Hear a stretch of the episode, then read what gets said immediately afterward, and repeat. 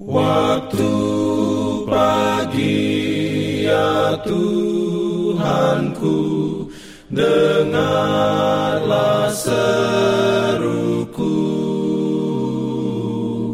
Melayang doa yang sungguh Memandang padamu.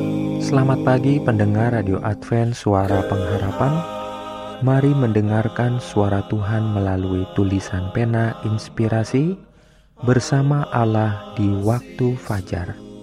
Renungan harian 9 Februari dengan judul Misi Kristus didorong oleh kasih Bapa.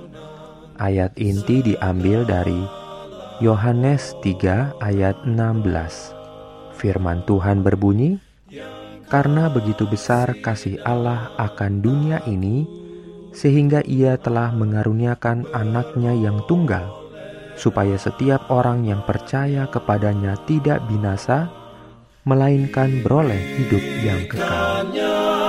Perlindungan dalam pimpinannya.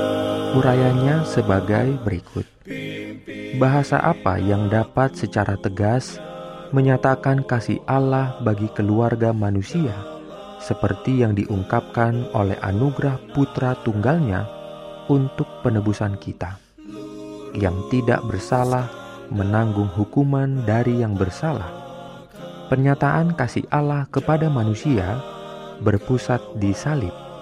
Lidah tidak bisa menguraikannya, pena tidak bisa menggambarkannya pikiran manusia tidak bisa memahami sepenuhnya. Memandang salib Kalvari, kita hanya dapat berkata, "Tuhan begitu mengasihi dunia, sehingga Dia memberikan anaknya yang tunggal, sehingga barang siapa yang percaya kepadanya tidak akan binasa, tetapi memiliki hidup yang kekal." Kristus yang disalibkan karena dosa-dosa kita, Kristus yang bangkit dari kematian Kristus yang naik ke tempat yang tinggi adalah ilmu keselamatan yang harus kita pelajari dan ajarkan.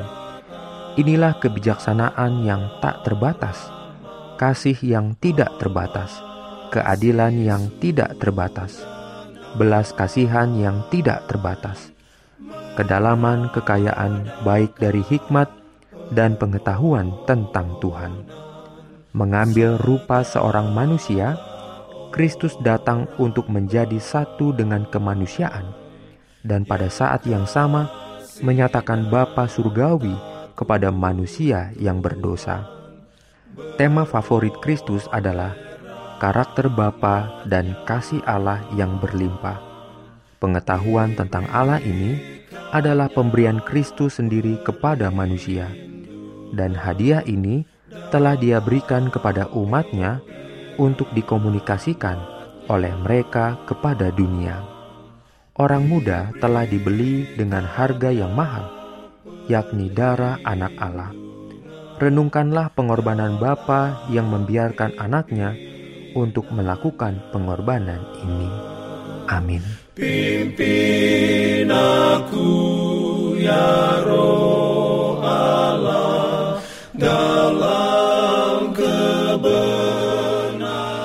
lupa untuk melanjutkan bacaan Alkitab sedunia. Percayalah kepada nabi-nabinya yang untuk hari ini melanjutkan dari buku Kejadian pasal 27. Selamat beraktivitas hari ini. Tuhan memberkati kita semua. Jalan keselamatan